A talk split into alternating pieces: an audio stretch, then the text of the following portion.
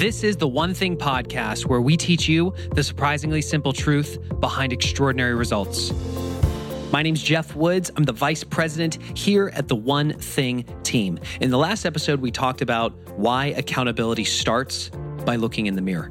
This was an episode that I recorded um, to bring some more candor to the conversation because we talk a lot about people listen to the podcast, they get really inspired, and then they do nothing which that's not the type of actions that produce extraordinary results. The last episode was there to spark that fire in you, to look inward and ask, where can I be more accountable? This episode, we're doubling down because we're sharing a story of one of you, a fan of the book, a fan of the podcast, and someone who has endured something that hopefully most of us will never have to go through in our entire life, and how the book helped them not only get through that rough time, but also scale a business at the same time. I said to, to the man you're going to meet today after we stopped recording, I'm like, boy, this episode's going to be a two by four to people's face. this is the wake up call, hopefully, you've been waiting for. Um, so, with that, let's get into this conversation with Jason Rule.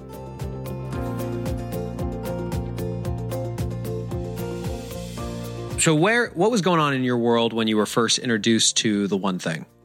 I read the one thing right after I had a life changing uh, situation where uh, they found a uh, schwannoma in the sheath of my spine.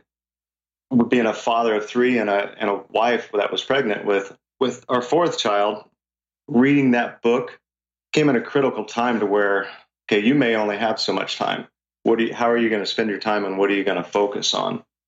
Lead into that, three months later, that Lakin was born. Uh, Lakin Rule, or um, like I said, our fourth son. Nine days after he was born, he and Val had to be life flighted out for emergency heart surgery. For where we just thought we were going out for a uh, a doctor's appointment to find out what was going on with his heart murmur. The doctor, after about 30 seconds, set the scope down and said, "Your son is very ill uh, you're going to have to be life flighted. You have to choose Denver or Kansas City right now. So what happened?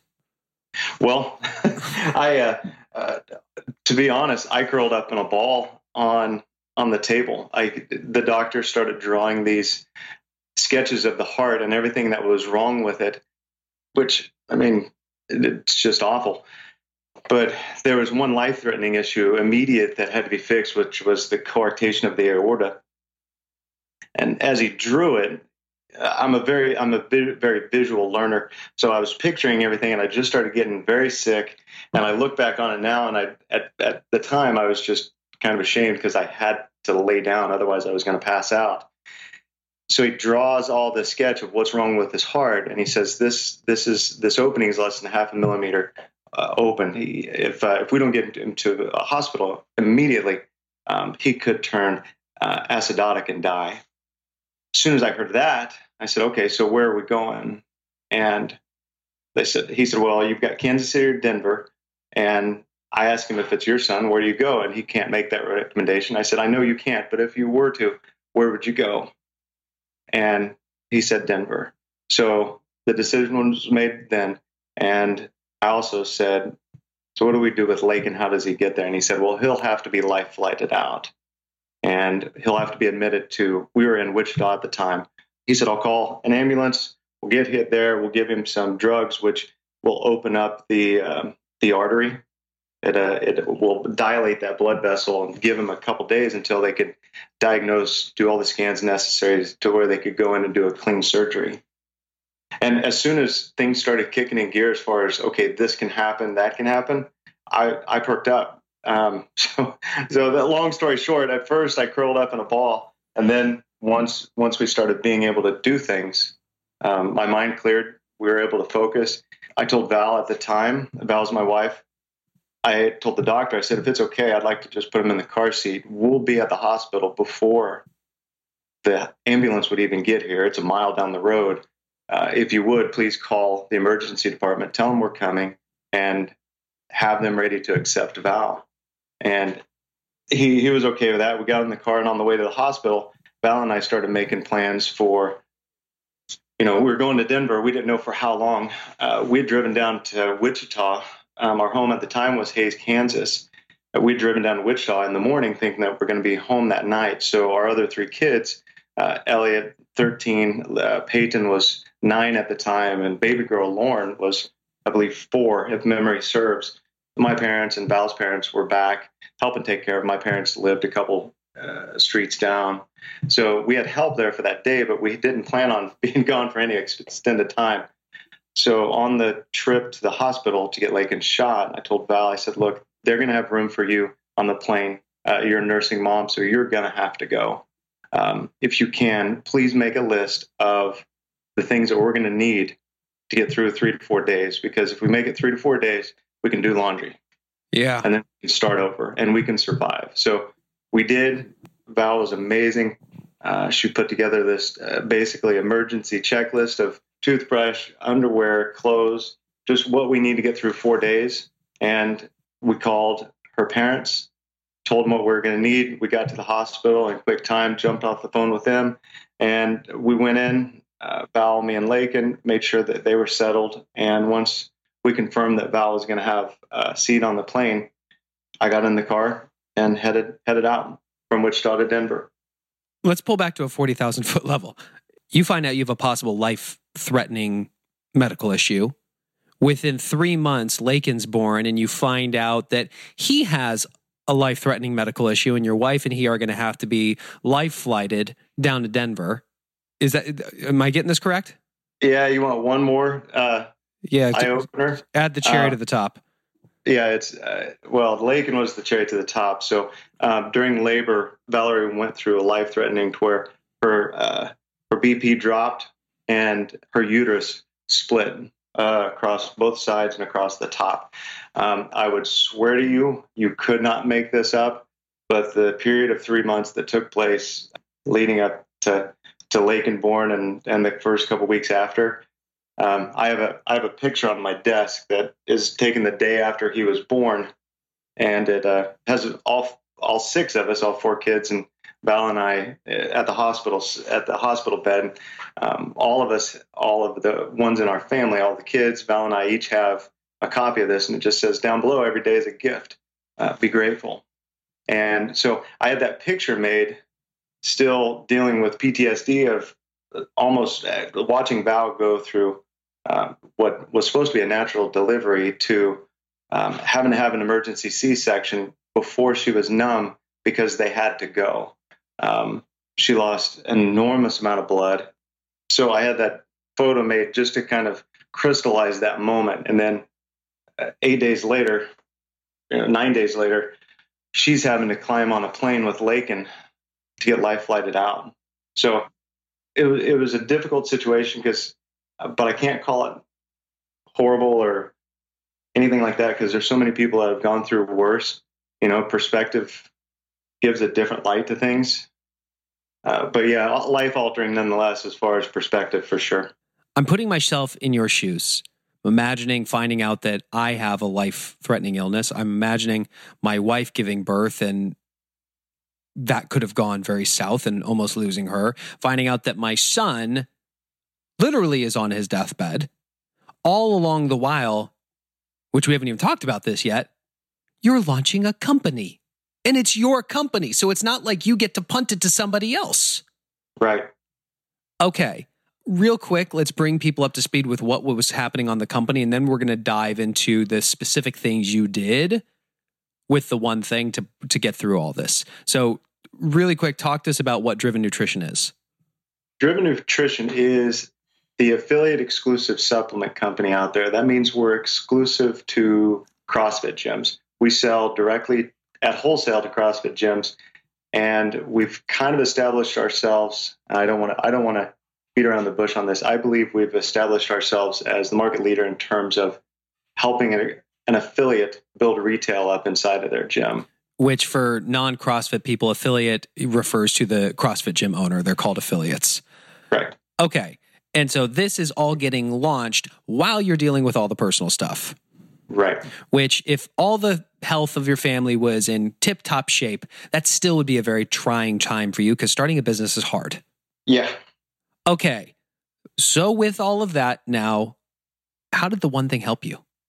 what were the things that you took that, that, you now that you've made it to the other end and you know your, your family's in good health your business is thriving what were the big rocks that you got from the book that allowed you to get through this well one was the setting big and specific goals you know being given permission and an acceptance that it's okay to break the mold and try to be something different that's talked about heavily in the book of you know, Starbucks being known for their one thing, Apple being known for their one thing. The list goes on and on. And oftentimes we hear the phrase, What would you do if you couldn't fail? Um, the book does a good job of structuring questions in a way that it goes deeper than that.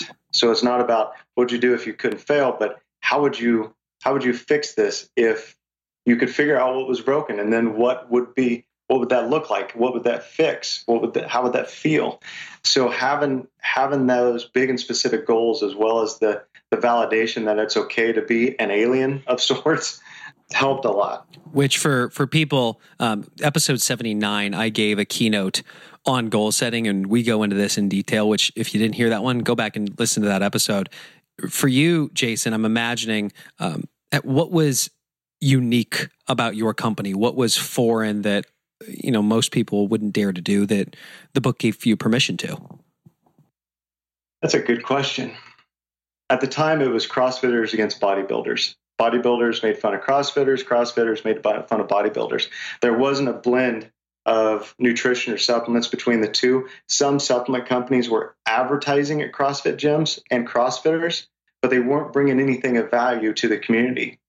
So instead of looking at how can I advertise at you know these people or those owners i crawled into it and said what do the owners need because they're the ones that are going to be building the business so we started looking at it in terms of a partnership with our affiliates and we started working in tandem with them by asking what do you need and the first things they were saying was we need a really high grade product that we can sell our members and at the time they were telling me uh, verbatim Geoff you know i don't even care if i make a profit off of this I just want a good product to offer my members. And that's when the business side of me kicked in. And I remember telling owners in the early days, like, look, if you if you just bought your gym or opened your gym and you're not trying to make a profit, you just bought yourself a hobby. And that's that's when the genesis of of Driven really started separating itself from from the rest of the market space because we started focusing on being that that conduit that a gym can create a business unit inside of its business, whereas before it was businesses advertising into their own space to where the the people building the community, the affiliates, the gym owners, weren't getting any type of compensation from. Mm, yeah, totally get it. And uh, the riches are in the niches, right? I like that. Yeah. Do you ever feel like you're so focused on the future that you forget to be present in the moment and appreciate everything you have? We know that stopping to celebrate the moments that matter is required. It's the purpose behind Java Press Coffee Company, who's the sponsor of this episode. Everything Java Press does is designed to help you enjoy a moment that you craft for yourself every day. What's unique about their coffee is that it's organically grown, ethically sourced, and is roasted fresh to order. That means after you place your order, they roast your beans and ship them to your doorstep so you get the absolute freshest coffee you can get.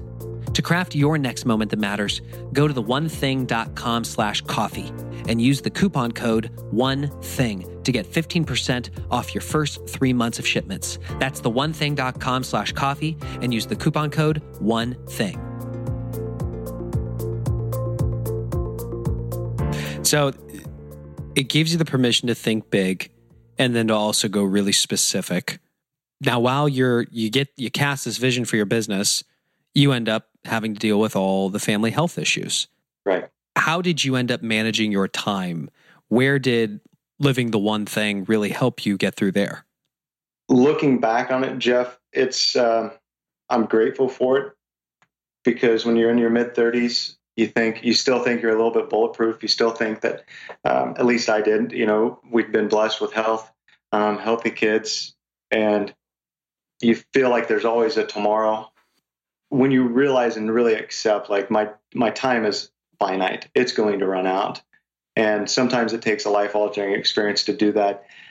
that and the coincidence of the book coming out in early 2013, uh, just months before Lakin was born, and reading it. I'm a big fan of coincidences. So I, am grateful that both of those things happened. Both the book came out when it did, and these instances happened when they did because it allowed me to focus and realize I need to get focused on one thing. Mm. Your priorities, right? Absolutely. How do I act in priority? I think this is one of the part one of the biggest reasons I wanted to bring you on, Jason, is because when you talked to me about what it was like to be in the hospital, where, you know, if, if family was all good, you'd be time blocking half your day, focusing on your biggest priorities, acting in order of priority, achieving extraordinary results. Ah, so good. and then reality sets in where you're at Lakin's bedside. All day, all night, need to be available when the doctor comes in or when the nurse comes in. Did you have the did you feel like you were in control of your time? Oh man not at all you're not only not in control of your time you're also not in control of how you perceive what your time is going to be huh. you know your time fills up you feel that uh that you're serving time almost mm.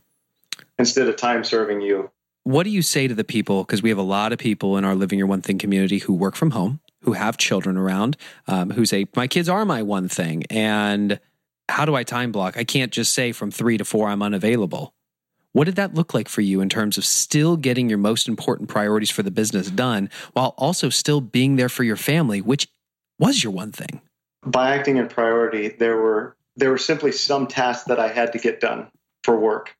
From the standpoint of Lakin, I had to be I had to be there when when the doctors made their rounds, when when the nurses made their switches, so we could get all of the updates and make sure that the information being passed from one to the other. And I also had to be there for Val.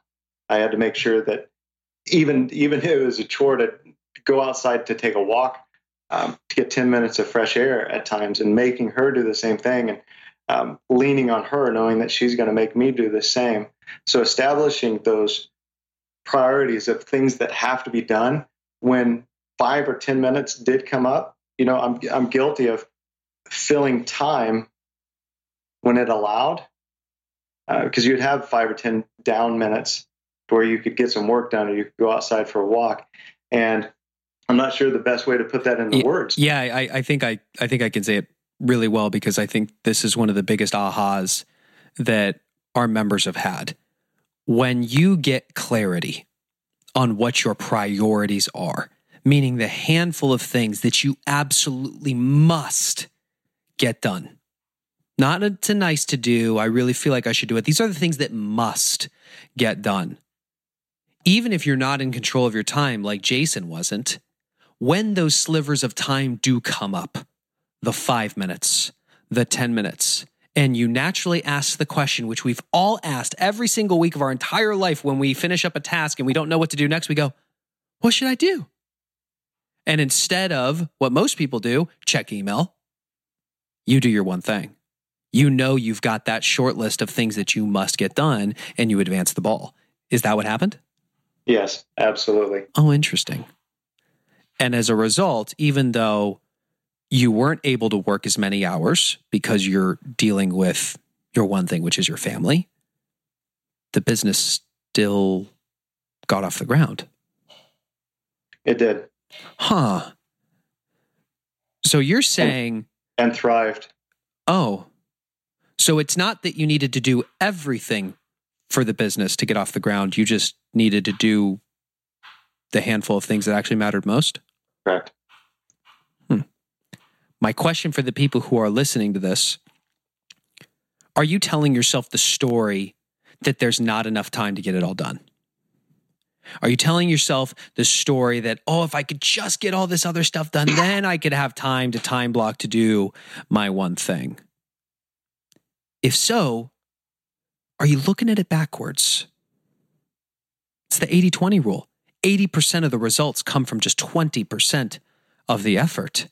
What would it look like if you could only work one day a week?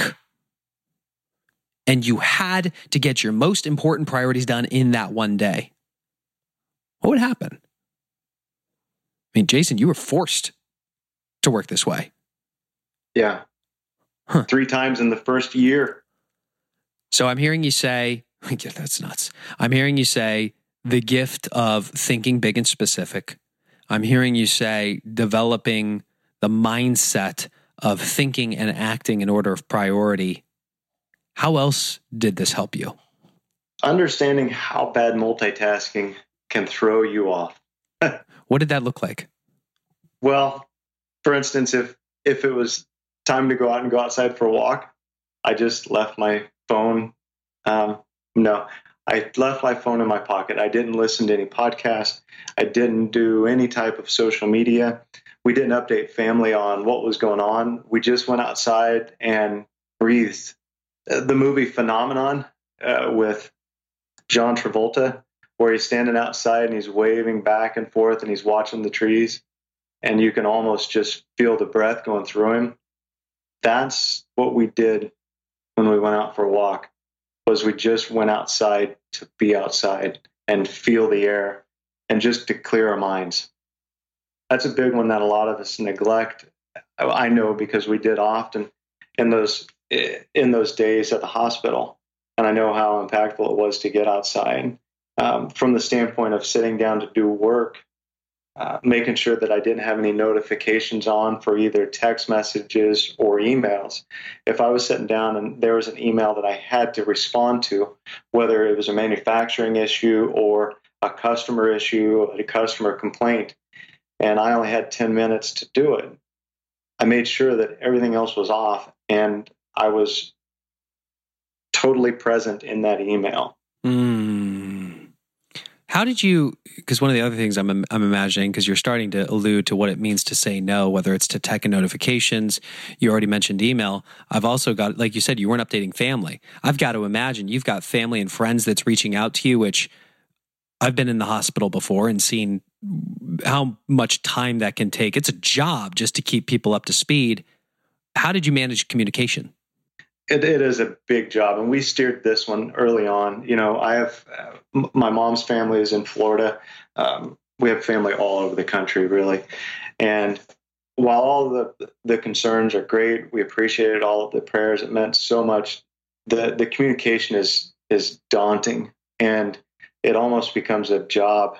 So we steered that. Usually, I think it took about a day and a half before we finally just put our foot down and we set up a short code in our text that responded to everybody that sent us a message that said something about, um, you know, we appreciate your concern. All updates will be sent out via email. Uh, please send me your email address so we can send it, so we can include you in that. So we we had this list of people in our email, and Val uh, daily or every two days or whenever we could, she would sit down and type out the the status of Lakin. You know, it was the daily Lakin update that she would send out. And we just, in the emails, it even said, please, if you, there's someone else that needs or that you want to add to this update, please simply just reply with their email address. We will update them, but please allow this communication to be our conduit to you without us having to inundate and answer every question that comes through. For the people who are listening to this, the message I really want to drive home is hopefully it doesn't take catastrophic health issues to strike your family for you to wake up and realize that you actually can control your time, that you actually can say no, that you actually can establish how you will communicate. Jason, I'm hearing so many things here that are core principles of the book. One of the greatest thieves of productivity, the inability to say no, whether it's tech and notifications, whether it's to other people, communication. You guys got clear on how you wanted to communicate. You effectively communicated those expectations to other people and you reinforced the expectation. And did people cry about the fact that you weren't going to respond to their text message personally? No, not no, not at all. They uh, they appreciated it and they uh, they were grateful to be involved mm. uh, in the updates. Folks, what's the one thing you've heard in this episode that you're not currently doing? That if you started doing immediately, would make a major impact in terms of how you manage your time? Is it casting a really big goal and getting really specific so that you're going and marching in a right direction? Is it finally having clarity on what your priorities really are to the point where if I looked at you and said, What are your priorities for the week? You'd go, Easy, Geoff. One, two, three. No deer in the headlights looking back at me going, Uh, none of that. You got clarity. So that in those slivers of time, when you do control your time, you can act in order of priority. Or is it asking the question, How do I want to train the world? When and how I will respond to things, how I will communicate. Most people just never put thought into when will they be an email? When will they be responding to text messages? When are they available for meetings or phone calls? They've never established standards. You can do it. It doesn't require a family member to be in the hospital. Jason, what's what's the one thing you would ask people to take action on based on your experience? Attempt to have the fortitude to try it and be okay when you fail because you're going to. You're going to get distracted. You're going to have a day when you don't go out and watch the trees blow in the breeze. Just be okay with that. Just realize that tomorrow's a new day. I didn't get everything that I needed to get done today, um, but have the fortitude to try again the next day and understand that a small improvement is a big reward in and of itself. Yeah. And they add up over time, don't they? They're huge. Uh huh. Well, Jason, where can people learn more about you? drivennutrition.com. Uh, social media is at Driven Nutrition, Facebook and Instagram. If uh, if anybody wants to connect with me personally, I I'm not sure why, but uh, uh, you can find me on Instagram, Jason Rule. Should be pretty easy to find. Awesome, man. Well, thank you for coming on and sharing the story. Thank you for being a fan and reaching out, and uh, really appreciate you. Thank you so much for having me, Geoff, and keep up the good work with the podcast. I'm grateful for what you guys are putting out. Appreciate it, man. Well, there you have it, my conversation with Jason Rule. Folks, I said this toward the end of our conversation, and it's it's that important that I'm going to reiterate it again. Look back on your life right now. Look at the actions that you take. Think of the stories you tell yourself that justify your inaction. Those beliefs that you hold on to as truth that stop you from living the book, whatever they are. And ask the question What will it take for me to give up those beliefs and finally push through? To take the type of actions required to build the habits so that I can truly break through my ceiling of achievement and achieve extraordinary results. I really appreciate Jason coming on and sharing this because um, that can't be easy. And in spite of his medical issues, his wife's medical issues, his son on his deathbed, he still has to focus on his business. And he doesn't have the ability to work a full work week like most of us have every single week. He had to narrow his focus. The, the restraint of time required that he put things in order of priority and treat everything like it does not matter equally. To give an unfair share of his time to the things that will produce the disproportionate amount of results in his business and in his life. What's the one thing you take from this episode? The one thing that you heard that you are not currently doing that if you started doing immediately would make a major impact in terms of how you invest your time. Now ask yourself the question what's the one thing that's stopping you from taking that action? Now, if you were coaching yourself, what would you say to yourself in terms of how to overcome that obstacle? Folks, the answer's they're all inside. Oftentimes, it just takes someone else who has a different perspective to ask us the question enough times till we develop the habit of asking it ourselves. Just like in the last episode, accountability starts with looking in the mirror. You've got the answers, they're inside. Question is, will you choose to take action? Will you choose to finally act differently so that you can hopefully get better results? That's why we do the show. Thank you for listening. If you are not yet subscribed, please go ahead and hit that subscribe button so all future episodes will automatically be downloaded to your device. If you have not yet left us a rating and review, please do so. It means the world to us. We read every one, we love them. And finally, I was talking to Jason after this and I asked, Where can I help you most right now? And he said, I really need to get more clarity on my goals. I need to get a better system in terms of, of living this moving forward. And I'm looking to meet other people who are doing this as well so we can form relationships and have some accountability there. Folks, that's exactly what the Living Your One Thing goal setting retreat is. Literally, he just wrote the agenda. that was it. If you are the same, where you need clarity on your goals and your priorities, you need help establishing a system to live the one thing, and you want to surround yourself with other people who are high achievers, who are going down the same path so you can form those powerful relationships, go to theonething.com slash event. It is November 30th and December 1st of this year. You will want to get your ticket. We promise this will be an incredible experience. It'll be two fun filled days with Jay Papasan and myself. Just go to theonething.com slash event to learn more. With that, thank you very much, and we look forward to seeing you in the next episode.